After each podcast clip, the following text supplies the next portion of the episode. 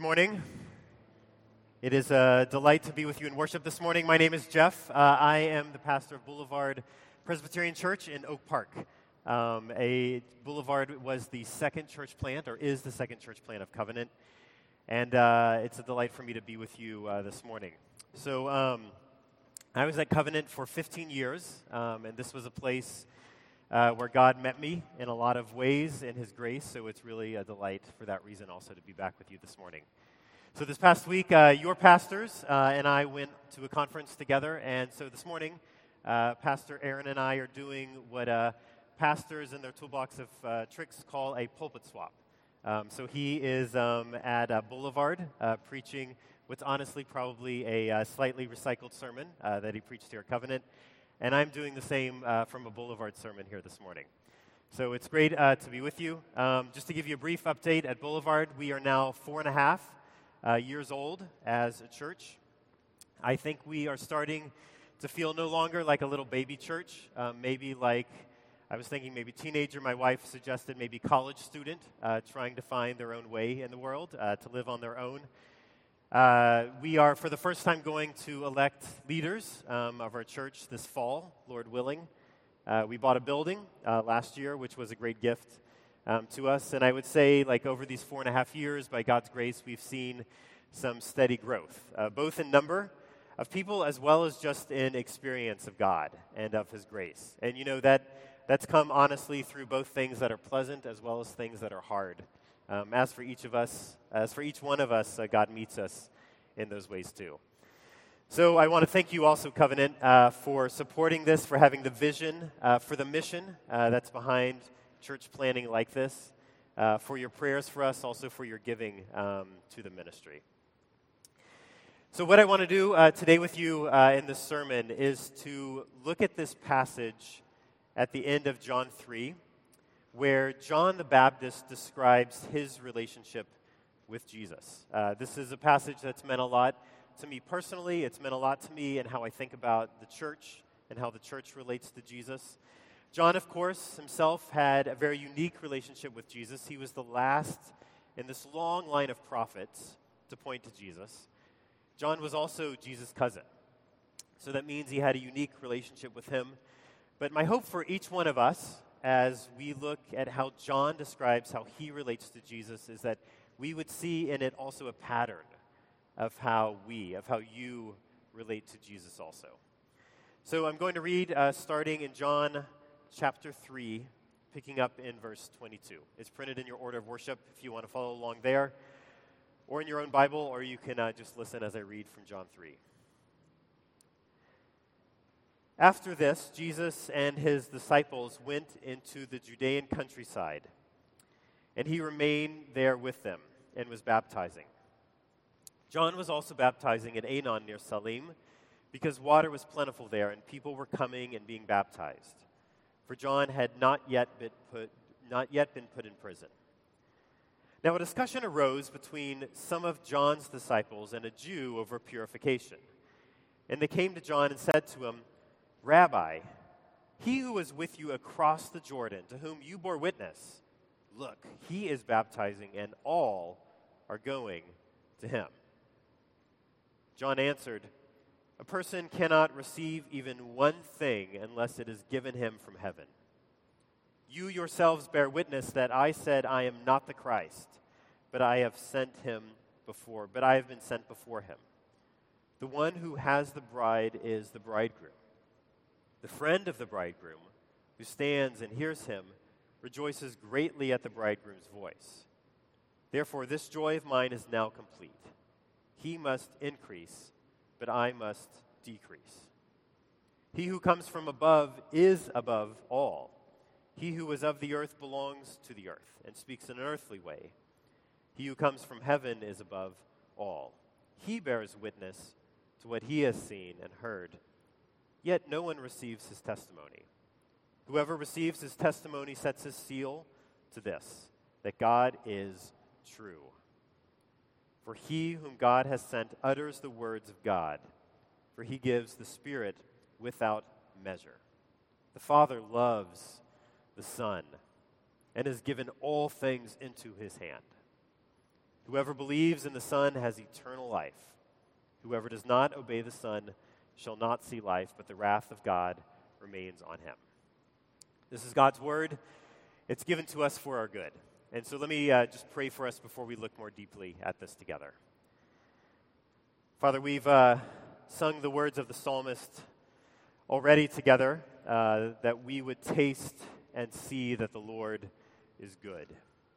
And so, what I want to pray right now for each one of us is that you, by your Spirit and your written word, would help us to taste and see that you indeed are good. And that you would point each one of us in whatever circumstances we are facing and whatever burdens we bear whatever struggles we have, that you would point each one of us to the living Word, who sits right now at your right hand, who's interceding even now on our behalf through the Spirit. We pray in His name. Amen. If you look at each one of the four Gospels Matthew, Mark, Luke, John you'll notice this pattern that each one begins with a focus on the ministry and life of John the Baptist. So you see at the beginning of the Gospels that people are going to John, that he's preaching, that they're being baptized by him, that there's a lot of attention on John at the beginning. But what happens as the narration of the Gospels continue, and of course, as time historically happened, is that the focus shifts from John to Jesus. And it is this shift that John's disciples notice and honestly are bothered by. Have you ever had the experience where you're talking about some general topic with someone, and as you're talking about that topic, something else tangential comes to mind, a memory or maybe another another topic, it just comes to mind. And you realize that that thing that has been triggered by that general topic, that other tangential topic, is actually something that's been eating at you all along. It's like been there below the surface, just waiting for some trigger to bring it up. It seems like that's what happens to John's disciples in this passage. We're told that they are talking about purification with um, a Jewish man, probably related to baptism, perhaps. And it's while they are talking about this general topic of purification that something comes to mind that is eating at them. So they leave that conversation and they go right to John. And they say this to him Rabbi, you remember that man that you were talking about across the Jordan? Well, he is baptizing, and all are going to him. You hear their envy in that word, all. It's like, Rabbi, you were the first one to be baptizing. You were the one who introduced us to him. You were the first. And now you know what happens. All are going to him. Maybe they're like, you know, John, we've been counting, and your baptisms are down by 50%. Right? You are losing market share to this upstart that you introduced. John, we don't like this. What are you going to do about it? Now, I'm guessing most of us, when we hear the disciples of John, their reaction, we can understand it. And I think we can understand it because envy is something that we personally know. Last weekend, uh, we celebrated uh, a birthday uh, for one of our kids. We have two kids. And it was a great party. We were, um, we were you know, as we're, we're like gathered around uh, the birthday child's uh, celebration. Uh, they're opening up gifts. And it's while this kid is opening up gifts, right? While we are celebrating them and their birthday and giving things to them, that our other child says this This is not fair. They've, they always get more and better gifts than I do. So I was a little taken aback by this. It wasn't even their birthday. Um, Um, and it was interesting, even as I asked permission to share this uh, in the sermon today, I always ask permission before I do that. This kid said yes, uh, but also said, But I've counted, and I was right. They always get more and better gifts than I do. The language says something. It's not just, I want more, it's, this is not right. I ought to have more. This is injustice. It shows us that envy, as so often rooted in this narrative, I ought to come out on top. And if I'm honest with myself, this envy is not unique to children. They just merely express it more openly. Friends, I think we experience envy in the home. We experience envy at work. We experience envy in school. We experience envy even at church. Paul tells the uh, Corinthian church that he saw envy and strife in their own congregation. He wrote the Philippians that, as we heard in our New Testament lesson, that some are motivated in ministry by envy. And if it was true of the ancient church, it is likely true of our current church. Something deep in us wants what the other has. To be human in this world is to know envy. And so envy is common, it's part of our experience. But that doesn't make it okay. It is not okay because envy always robs us. It robs us of joy. It robs us of love, right? We cannot delight in the gifts another receives. We are not able to love them when envy is present. It also robs us of our grasp on reality because envy distorts the narrative to justify itself. Okay, so that is what's going on with John's disciples. And John responds to his disciples' envy in a couple of ways. The first thing he does is to articulate a fundamental principle. He says it in verse 27. A person cannot receive even one thing unless it is given him from heaven. The idea behind that principle is that if we are not self made, but are in fact made by another, well, then everything in life is gift. It is received. Existence itself is a gift. We don't make our own existence, we receive it. It means that our bodies with which we do things are gifts. It means the food and all the provisions that get us through a certain day is gift. None is earning, it is all gift. Now, that isn't to say that everything in our lives and in our world is good. It's not. Scripture tells a more nuanced uh, story than that. But what John is saying is that in some sense, the good and the evil, the increase and the decrease, the employment and the unemployment that comes to us, whatever a person receives, as he puts it, comes under a good God's sovereign plan and is, in that sense, gift. And because of that, friends, the true story, it's not us versus the world, it's not us versus others. No, the true story is us under a good God's careful watch. That is the reality that deflates the false narrative behind envy that says we ought to have more. And so, for John, as humble and declining as his own ministry may be, right, the uh, 50% decrease in baptisms or whatever's going on, and you know where it's hinted at in this, at the beginning of this passage, John is about to be thrown in prison, right? He's about to decrease even more.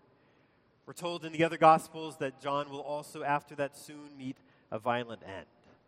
So, John is on the decrease, and he knows it. But even with that decrease, John sees reason to give thanks because he knows, even in the decrease, he is under a careful and loving God's watch. All that he receives is from above. Now, cultivating that kind of gratitude takes work. Cindy and I. Uh, we didn't do this uh, for the birthday last weekend. We should have, uh, looking back. Uh, but we did do it before Christmas. Before we opened up any Christmas gifts with the kids, we had a talk with the kids, a little coaching session. We told the kids, look, when you get your gifts, don't just open up a gift and move on to the next one, and open that up and move on to the next one. No, open up a gift and pause. Right? Look at it, savor it, enjoy it, and give thanks to the giver. Also, notice what others are receiving and celebrate those things too. Friends, for all of us, whatever it is in life that we receive, whether it's something we've sought and want or something we don't want, it is all worth pausing and savoring, taking it in, and ultimately giving thanks to the giver. The discipline of gratitude is the first antidote to envy. It's the first line of defense against envy that robs us of joy and ability to love and grasp on reality. So that's John's first response to his disciples. But he doesn't just stop there. It's not only that John accepts his decrease, he actually goes on to say that this decrease that he's experiencing is good because it serves a purpose and to explain that, John compares his role to that of the bridegroom's friend, or as, as we would say, the best man. Similar to the maid of honor uh, in a wedding, the best man's job is to support the groom, right? To do, make sure that the groom has everything he needs, to make sure his guests are all tended for, to make sure everything in the wedding runs smoothly so that all the focus can be on the bride and groom getting married, saying their vows. So, given that job description, imagine what it would be like. There could be a wedding happening right here. Bride and groom maybe are there.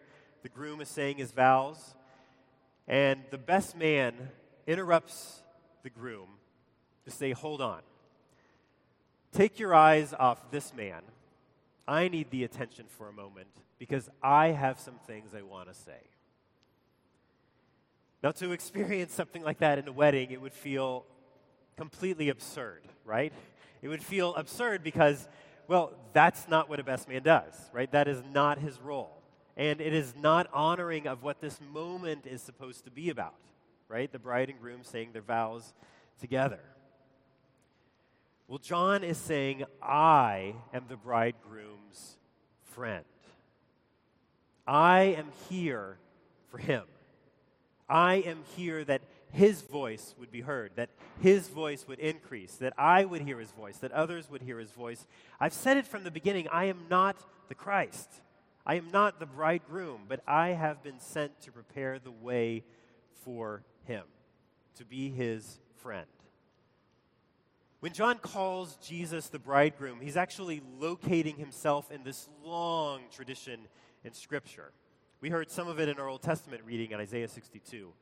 This long tradition which sees God and, and God's anointed king, God's Christ, as the bridegroom, and God's people as the bride. And in that long story, it is John the Baptist who has the particular role of being the first person to, in the flesh, point to Jesus and say, He's it. That guy right there who's coming to me for baptism, that guy, Jesus of Nazareth, he is the bridegroom. So, what is John's ministry when you think about it? Well, John, he says things and he gets some people wet in baptism. That's basically it, right? And when I think about our ministry um, as, as humans, like what even what the ministry of the church can does, can do, it's basically that too we can say things to people. We can get people wet as a sign, right, in baptism, as a sign of life. But that's basically the extent of what we are able to do in our ministries. But think about Jesus' ministry. What can he do? Well, Jesus, the one to whom John points, he can actually heal. Jesus, he can actually forgive sins.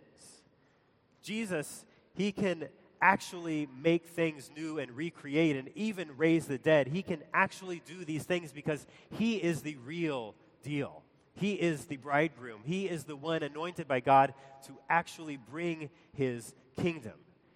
And because John knows that, what does he want? No, John doesn't want the increase of his own ministry of saying some things and pointing through symbolic acts of putting water on people. No, John wants to point to the real deal. He wants the real deal to increase. He wants Jesus to increase, and for that, he is willing himself to decrease. Now, that paradigm, it applies uniquely to John's ministry. It's true there are unique things about John's ministry, but I think we're told about it in the Gospel of John also because it, in some real ways, applies to all of Christian discipleship. For example, at one point a bit later in the Gospels, Jesus' disciples are going to be walking along the road and arguing about which of them is the greatest. Literally, like they do that. Um, it shouldn't be a surprise to us. And Jesus, when he hears them arguing about which one of them is going to be the greatest, responds in this way. He tells them about the paradox of how things work in his kingdom. That it is the last who will be the first. That it is the one who goes the way of the cross, that is the way of death and shame, who will increase and end up living and be honored in his kingdom. It is those who decrease who will increase in his kingdom. And so, what Jesus is saying, which I think John is implying in his own words here, is that the decrease is not for its own sake. It's not just decrease so that we, we sort of turn into nothing. No, it is decrease so that Jesus would increase, so that in Jesus' increase, we would also in him increase in a way we otherwise never could. So, how practically do we decrease? Let me, in closing this out, just name two ways. So, the first way we can decrease, and, and this is something that we can actually do ourselves by the Spirit's help, it's this to live according to Jesus' will and not our own. To listen to Jesus' voice about what he wants us to do with our relationships, with our hearts, with our bodies, with our finances, with our time, with our way that we relate to the poor. To say on all those things, Jesus, I want to do this, but what I'm going to do is what you want me to do. That is us decreasing that Jesus would increase. It's saying, Jesus, I want, as far as my life is concerned, my own will, my own word for the way things should be to decrease so that yours would increase. And friends, the promise when we are able by God's help to do this is that whenever Jesus increases in a life or in a place, well, that doesn't ultimately mean our diminishment.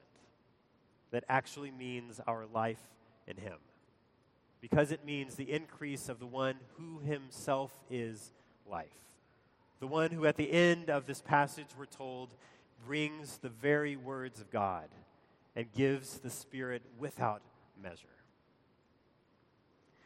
So that's the first way that we practically can decrease to live according not to our own word, but Jesus' word. And the second thing I want to mention is actually, as, as a way that we can decrease, is actually something we cannot control. And it's this to look for Jesus' increase in whatever circumstances we end up in, in whatever circumstances we receive. Friends, so much of life is out of our control. Take John the Baptist, for example. John did not plan his decrease. John did not decide, I want, you know, the number of people who come to me for baptism to decrease. John didn't, as far as I know, uh, increase his uh, offensiveness in the message he was sending to turn people away. John did not seek to be thrown into prison. He did not seek uh, to be beheaded. No, these are things that just happened to him. And friends, there is so much in life that just happens to us. We are now three into the third year of this pandemic, and many of other stresses that have also increased in our, in our nation. And I think as this has happened over the past two years, many of us have experienced decrease. Mental health, compared to, for many of us, where we were two years ago, where we are now is a decrease in mental health. Just ask any mental health therapist how long their waiting lists are now. In so many ways, mental health has now on the decrease. Productivity. What we were able to accomplish perhaps two years ago for many of us is now relatively on the decrease. Relationships, for where they may have been two years ago, and it may be because of the pandemic or maybe just because of the nasty ways that we fight in our culture, for many of us, they are now decreased. Maybe you experienced that spiritual strength and vitality is now compared to where it was on the decrease. Well, if this has been your experience and you have had a model of life that is just linear increase in every measure, you probably are feeling now like you have been lied to. Well, friends, given the fallen world and given the way that our bodies and minds will all ultimately go, life in this world is, in the most fundamental respects, decrease. Well, the invitation that John is giving us in this passage is in times of decrease.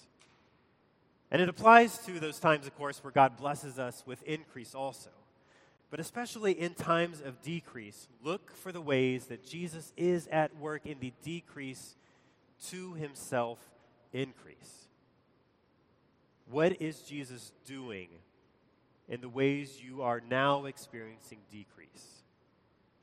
Is he showing you that in your desperate need, that indeed the greatest need that you and I and all of us have is for his love and not any love that this world could give? Is he showing that we are all in great need of his justice and no justice that we could possibly mete out in our own strength? Is it showing, is he showing us that in our decrease that we need ultimately his rule and his mercy and his kingdom and ultimately just him? Is he showing in the decrease that he alone is king? The paradox of how things work in Jesus' kingdom is that it is always by decrease that increase comes. It is by way of the cross that life comes.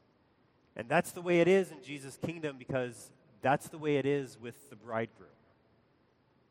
It is the bridegroom who himself will go to the cross for his bride. And so, friends of the bridegroom, all you who are called to be friends of the bridegroom, in whatever it is that you receive, rejoice to hear the bridegroom's voice. Know that it is in your decrease that he finds increase, and that it is in his increase that there is true life and light to all people. In the name of the Father, Son, and Holy Spirit, amen.